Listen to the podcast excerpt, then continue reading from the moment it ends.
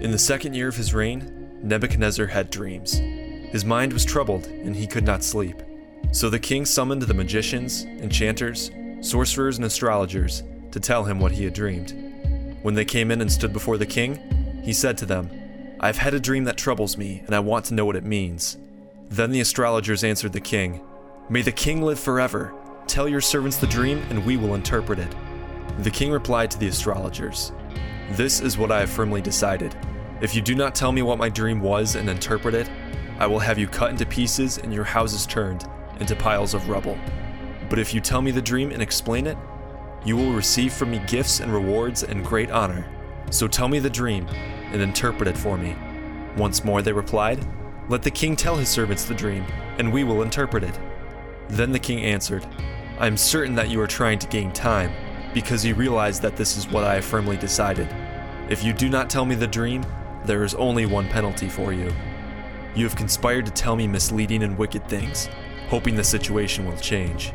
So then, tell me the dream, and I will know that you can interpret it for me.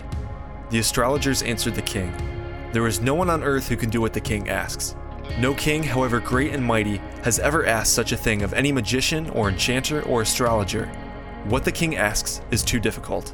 No one can reveal it to the king except the gods, and they do not live among humans. This made the king so angry and furious that he ordered the execution of all the wise men of Babylon. So the decree was issued to put the wise men to death, and men were sent to look for Daniel and his friends to put them to death. When Arioch, the commander of the king's guard, had gone out to put to death the wise men of Babylon, Daniel spoke to him with wisdom and tact. He asked the king's officer, Why did the king issue such a harsh decree? Arioch then explained the matter to Daniel. At this, Daniel went in to the king and asked for time, so that he might interpret the dream for him. Then Daniel returned to his house and explained the matter to his friends Hananiah, Mishael, and Azariah. He urged them to plead for mercy from the God of heaven concerning this mystery, so that he and his friends might not be executed with the rest of the wise men from Babylon. He urged them to plead for mercy from the God of heaven concerning this mystery, so that he and his friends might not be executed with the rest of the men from Babylon. During the night, the mystery was revealed to Daniel in a vision. Then Daniel praised the God of heaven and said, Praise be to the name of God, forever and ever. Wisdom and power are his. He changes time and seasons. He disposes kings and raises up others. He gives wisdom to the wise and knowledge to the discerning. He reveals deep and hidden things. He knows what lies in darkness, and light dwells with him. I thank and praise you, God of my ancestors. You have given me wisdom and power. You have made known to me what we asked of you. You have made known to us the dream of the king.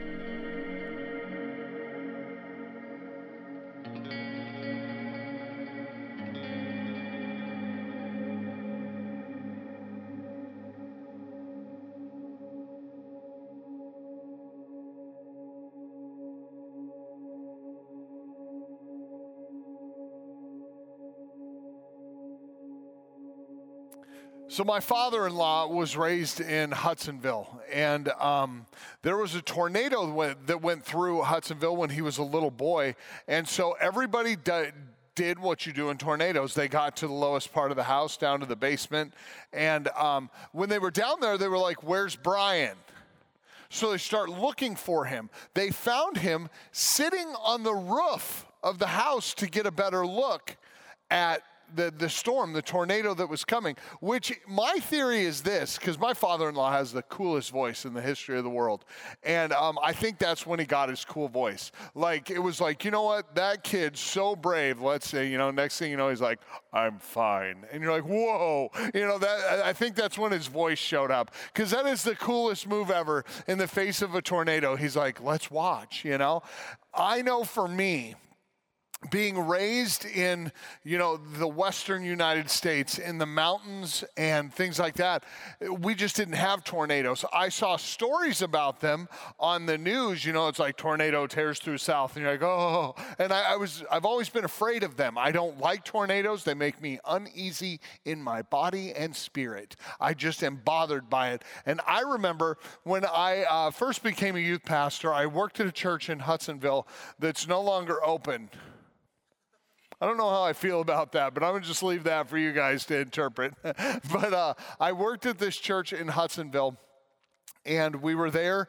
I was a youth pastor, and all of a sudden, like all these alerts go off that there's a tornado warning. My first tornado warning in Michigan. I did what every paranoid, like, person would do. I screamed out of bravery. And then I ran, I was like, get downstairs to the basement. I was forcing everybody downstairs. Students were laughing at me. Erica's looking at me like, what are you doing? I'm like, tornado, tornado, finger of God. Like I remembered that because like in the movie, you know, Twister, that's what they called the EF5. And I was so scared about, um, about the tornado. I was just like terrified of it because for me, like tornadoes are scary. There's powerful storms. When we went to an artist and said, Would you read Daniel chapter 2 and then do a carving of what you read? He saw a storm he saw it as a bit of a, a storm, a tornado. And um, when when he when he started putting the saw to it, I mean, you saw it. Bear Claw Jack is awesome. And when he put the saw to it and began cutting on it, this this storm kind of emerges. I mean, you can see it even there. It has that twister kind of thing to it. It's the power of God, like a mighty tornado. He sees it this way. But here's the thing I think my story of a tornado and my reaction and my father in law's reaction are two polar opposite responses to it. The same thing a tornado in Hudsonville.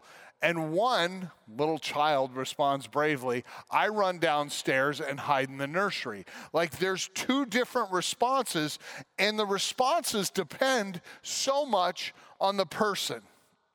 Here's what we know in the story we're going to look into today in Daniel chapter 2, we find King Nebuchadnezzar in the middle of a storm.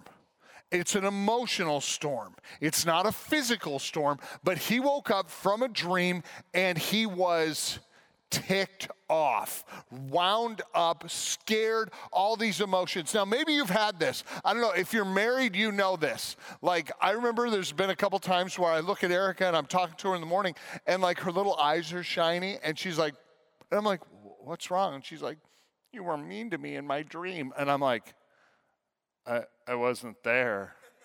I don't know what to do with that, you know. Or she looks sad and, and you're like trying to comfort her and, and like words like, I just can't believe you'd say that to me. Ah, but I didn't say it. I didn't do it. But she feels it and it and it hurt, right? I've had those dreams too. Um, and it and it just it kind of messes you up. The king had a dream and it so stirred up a storm in him that he stirred up a storm in the kingdom, in the empire of Babylon. King Nebuchadnezzar kind of whipped into a frenzy all of the royal court, all of the wise and noble people, and he was on a warpath. He created a storm in a situation. One of the people affected by that storm was the prophet Daniel. And Daniel is one of these people who fears God and he doesn't fear other people. And he would know the same, that he would see the vision that God gave to Nebuchadnezzar. But Daniel, because he feared God, was not fearful of the king's rage or circumstances. Daniel feared God, so he feared nothing else. And I think it's important to just pull back from this for one second and talk about the great reformer Martin Luther. Martin Luther talked about the fear of God. And I just want to do this real quick for us. He talked about two different forms of fear trying to help us understand what a healthy fear of God is and what an unhealthy fear is. He talked about servile fear. Servile fear is a form of fear that is you're afraid of someone who has tormented you or harmed you or put you in pain, and you see them, and there is a rising of anxiety, fear. It kind of grabs onto you. I don't know about you, but if you were ever bullied or someone in school gave you a hard time when you see them, you'd have this like, it scared you. That is a servile fear. It's a fear of someone who has tortured or tormented another person, and um, and it's someone who who owns, kind of lives in your head rent free. And when you see them, they look at you, and there's this malevolent sense of being owned by it. That's servile fear. Luther talks about familial. I don't know the Latin word he uses, but it's familial fear. The fear of God as Father. Now, I want to say this. Many of us had bad um, representations of a godly father. So when we think of God the Father, we think of our earthly father, and um, and we have to understand that our earthly fathers don't always embody the right traits of our heavenly Father. And our Heavenly Father is perfect, and He loves us and does all things for our redemption and relationship with us. And Martin Luther talked about a familial fear, the fear of your father, because you see your father kind of high and lifted up. He's this person who you respect, and when you're little, I mean, you know, you put his shoes on, you're like, such big, mighty feet, you know, and you do these things and you look up to them, and they're this amazing person and you never want to disappoint them. Have you ever had that where you want you like you know you got in trouble for something? My grandma Folkers was she didn't do this like manipulatively, but she one time um, I, I was I was playing with something. She bent over to grab something. I thought I'm gonna just you know like play, and I kicked her in the behind, which you don't do to my grandma Folkers. And she turned around and put her hands on her hips, and she my nickname was Ick, and she said, "Well, Ick."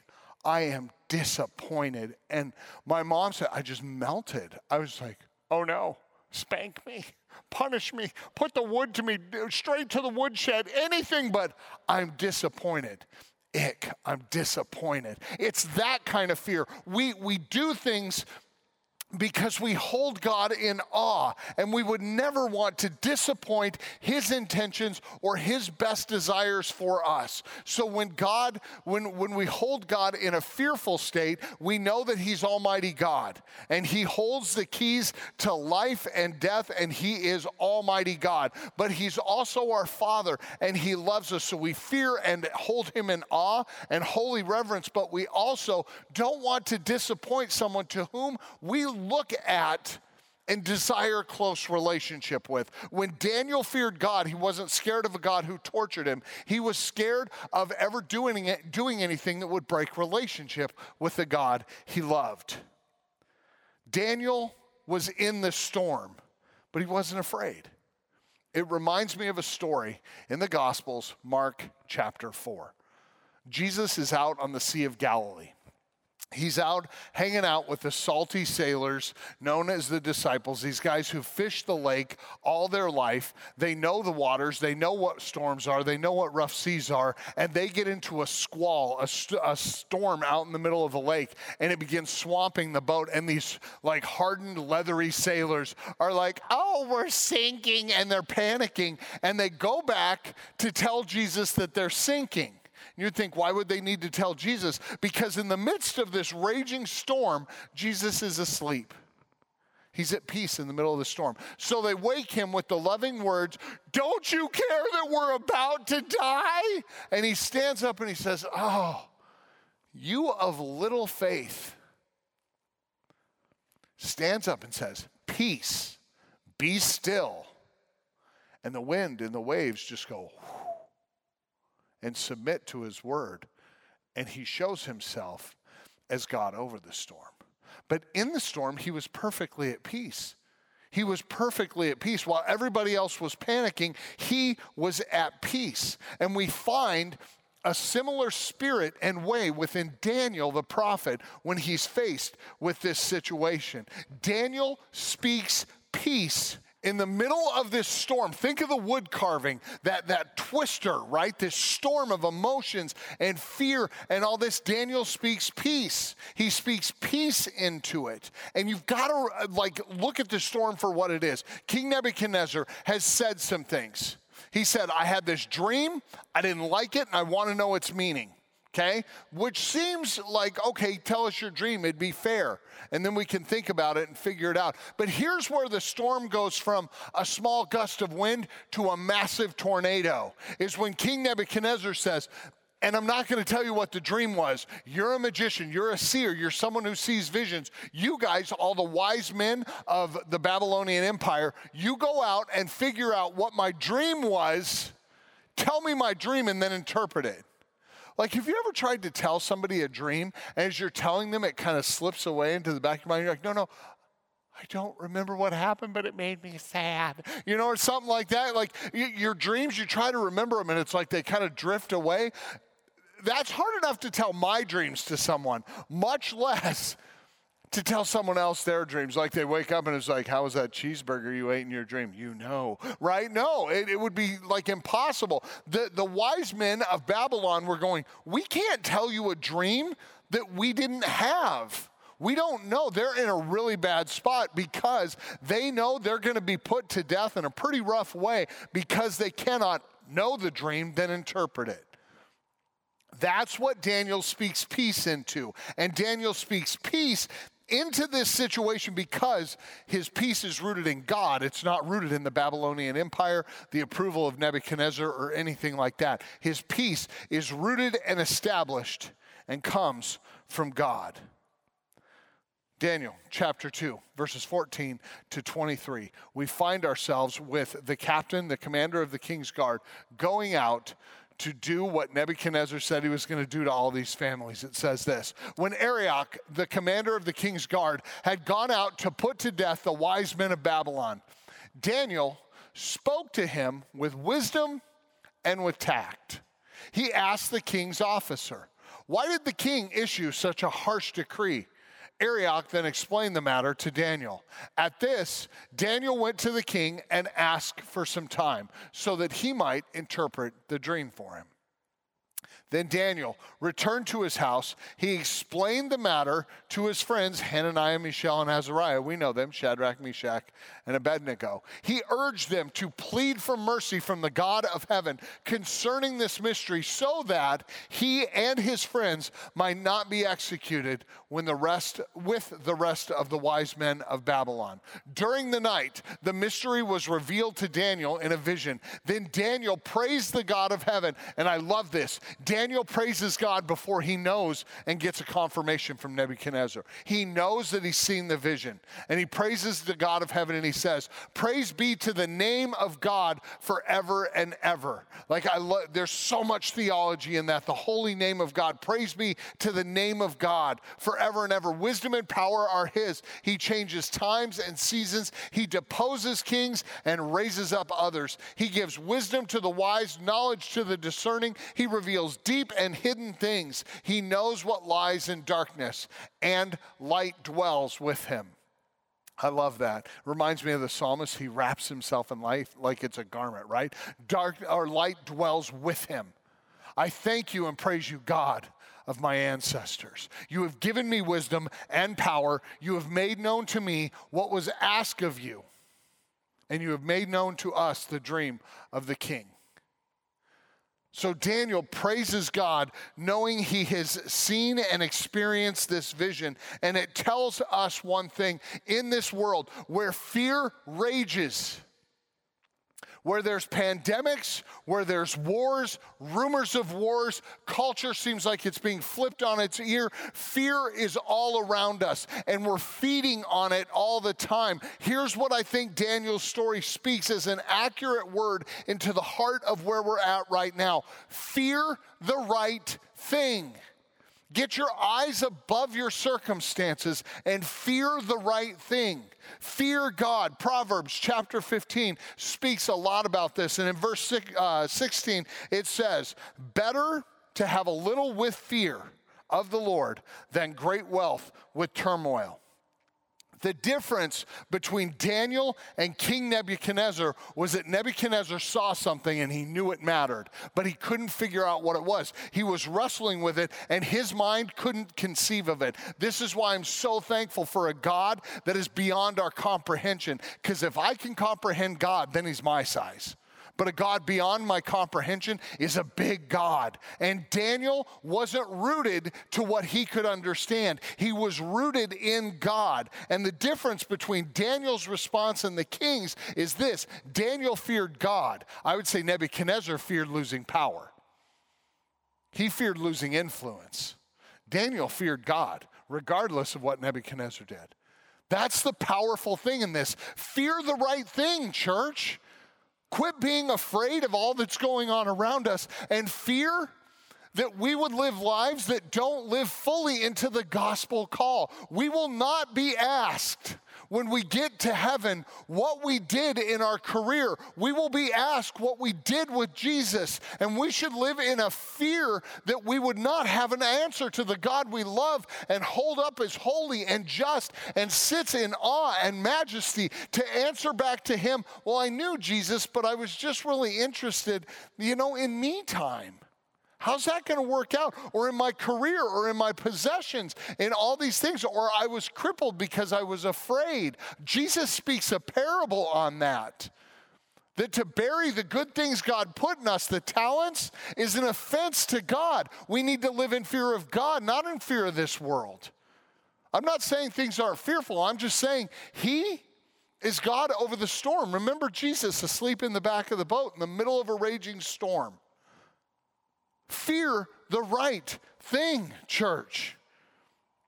And after you fear the right thing, well, and let me say this Daniel was not only different than King Nebuchadnezzar, but Daniel was different than the other wise men and magician, magicians in Babylon. They were like, oh man, I am super dead. They, I mean, they were just like, can you imagine like them burning incense and they're like, I think his dream was about camels. No, that's not it. Like they're pulling rabbits out of their hat. They're trying to figure out what this was. They are grasping at the wind and losing their grip. It's this amazing thing where you can see them just being like, oh man, we are so much in trouble of death. And Daniel's going, I'm going to go back to my friends and I'm going to pray about it and I'm going to lay this before God. Why? He feared the right thing. He wasn't owned by the impending doom. He was owned by the majesty of the God he loved. That is an awesome moment. But once he fears the right thing, what does he do? He speaks peace. Daniel speaks peace. Proverbs chapter 15, verse 1 says this A gentle answer turns away wrath, but a harsh word stirs up anger. How true is that? How true is that? Learn the difference between, between diffusing a situation and igniting it, right? Walking in and diffusing a situation versus igniting it and letting the storm really get going, get steam, and explode. Igniting versus diffusing. Daniel comes in to a situation where he sees a well armed man named Arioch, and Arioch is showing up, sword drawn, ready to put to death and cut to pieces all the wise men, which Daniel is one of them, of Babylon. And what does he do? He diffuses it. He diffuses it he says, why, why would the king do such a thing? Let, let me go talk to him. And he goes into the king and he doesn't say, Hey man, um, super duper don't want to be cut up into stew meat. Wondering if maybe you could uh, rethink this. You seem a little out of sorts because of your bad dream, sir. No, what does he do? Can you give me just a little time to lay this before the Lord? He speaks peace. The king is in turmoil, and this agent of peace walks in and says, Do you mind if I just spend some time praying on this?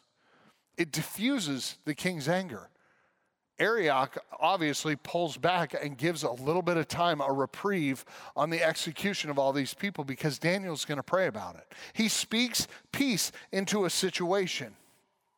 And after he speaks peace, so he comes in into this situation and he fearing the right thing, speaks peace, and then he does the thing that so often we miss. He goes and he prays. He goes to his friends and he asks them to, he returns to his house and he says to Shadrach, Meshach, and Abednego, hey guys, we got to pray about this.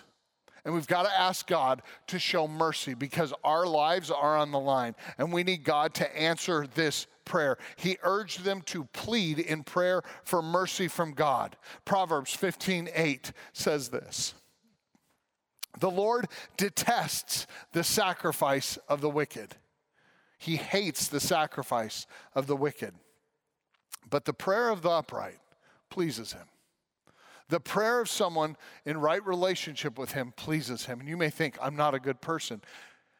This faith we live is not about you being a good person, it's about you being in relationship with Jesus Christ and submitting yourself to his lordship and understanding that by his death on the cross you were saved. He saved you. And then you submit your life to him, and the prayer of the upright pleases God. But when the wicked bring all their expensive gifts, God hates them.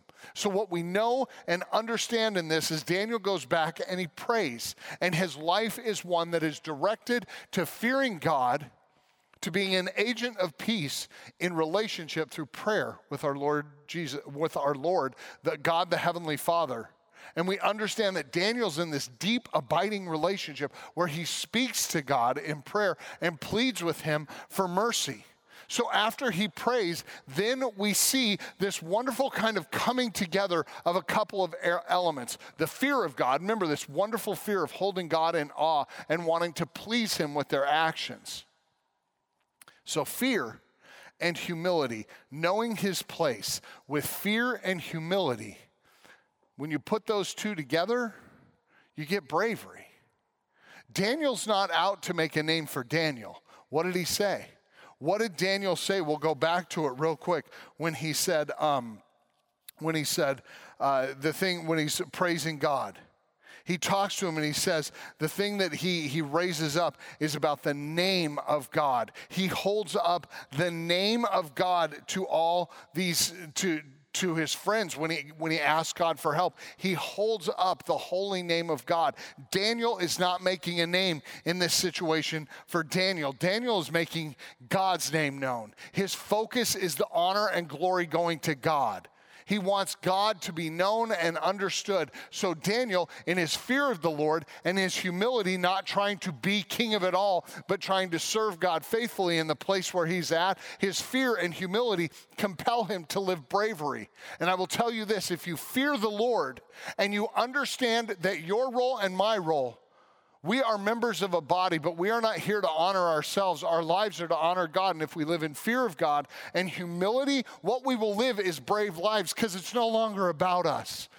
I, think one of the hardest things you can have in relationships is when you tell something, someone that maybe is a friend that hard things happening in your life, and they're like, Yeah, that happened to me too. My cat had a hangnail, and you're like, It's not about you, right? How often do we do that with God? And we see Daniel in fear of God and humility, knowing his place. He doesn't misdirect the attention to himself. He points everything back to God and he lives bravely. He lives bravely. Uh, Proverbs 15:33. Wisdom's instruction is to fear the Lord, and humility comes before honor.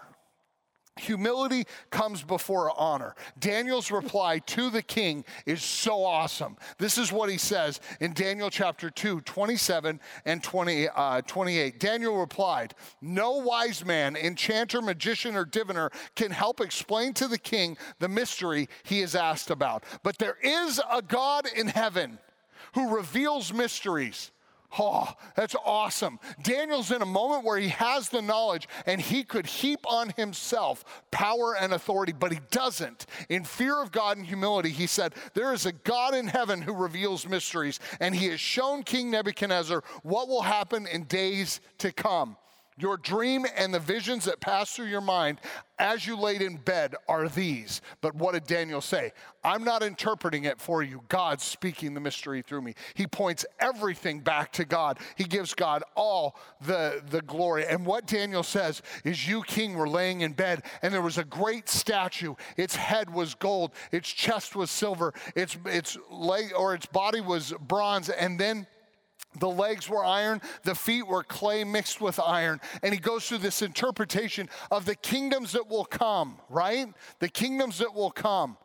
And it really predicts the, the Roman Empire that comes, smashes everything, makes a universal language, but then is a mixed people. It's this crazy interpretation Daniel gives to the king. And he says, King, this is your dream, this is the interpretation, and that God is going to do this and raise up kingdoms lesser than yours in days and years and generations to come.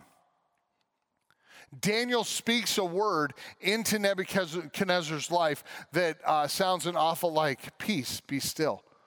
I know you're in a storm, but be at peace, king, and be still. Be at peace.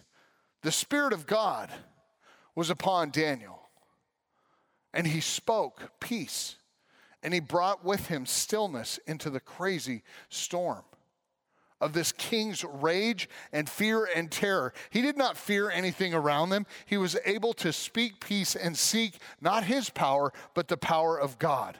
Jesus Christ, Father, Son, Holy Spirit, the Son, Jesus Christ, a member of the triune Godhead, Jesus Christ, and his Holy Spirit spoke peace in Mark chapter 4 over the storm and it calmed. Jesus Christ, your Lord, my Lord and Savior, we are filled with His Holy Spirit. And we are not called to add to the chaos around us. We are called to speak peace, be still over this world. Peace, be still. Speak a word of peace. If you don't have a word of peace, do what Daniel did. Go pray about it. Lay it before God. Peace, be still. We have the Spirit of Christ living within us. We can speak peace and rely confidently on God to work out his purposes. But we are called, we are called to fear God, knowing our place, which is this to seek him, to pray to him, to speak peace into this world. And I will tell you this it will take great bravery to deliver the word of Lord, the Lord into this generation, but you're called to do it. I'm called to do it. And if we raise our voices collectively, I think we'll see a lot of the so- uh, storm lose its energy and lose its power under the authority of the blood of Christ and the Holy Spirit moving throughout the land, creating revival and a hope that is bigger than our present circumstances. My friends, I invite you to know that this is the way we live brave. This is the way we live brave. Fear God, love Him, and trust Him. And speak peace, my friends. Pray with me. Lord Jesus Christ, I pray that for all of us, we would hear your words, peace be still, in the storms we're facing. For those of us struggling with employment because of the changes in the economy, for those of us struggling with the fear of some new numbers coming out about this virus and a spike, I pray, God, for. Um, those of us who are afraid that our country is, is losing its history and, um, and, the, and that we feel um, upended.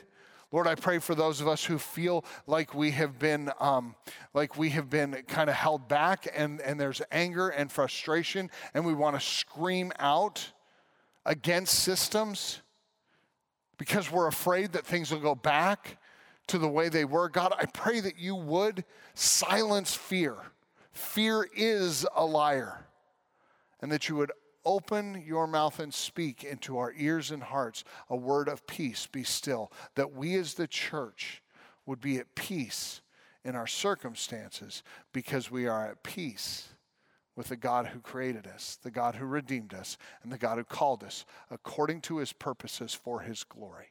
We pray this all in the name that is above all names, the name we cling to the name that called peace into the storm, the Lord Jesus Christ. Amen. In a world that feels like it's just screaming right now, in a world that feels like there is so much anger and rage and just an outpouring of like, it feels like just a, a, volcano of the wrath of all these feelings, all these emotions. The church is given a word to speak. I invite you, friends, this week to speak peace. Speak peace. Let the word of God come out of you and speak peace into a storm that seems bigger than all of us could imagine, but it's not. It is not a storm bigger than the God we serve. Be brave and speak peace. Speak peace this week. And as you do, may the Lord bless you. May the Lord keep you. May the Lord cause his face to shine upon you and be gracious to you. May the Lord turn his face towards you and give you his peace. In the name of the Father, Son, and Holy Spirit. Church, speak peace in the lives you live throughout this week and the weeks to come. Grace and peace. You are dismissed.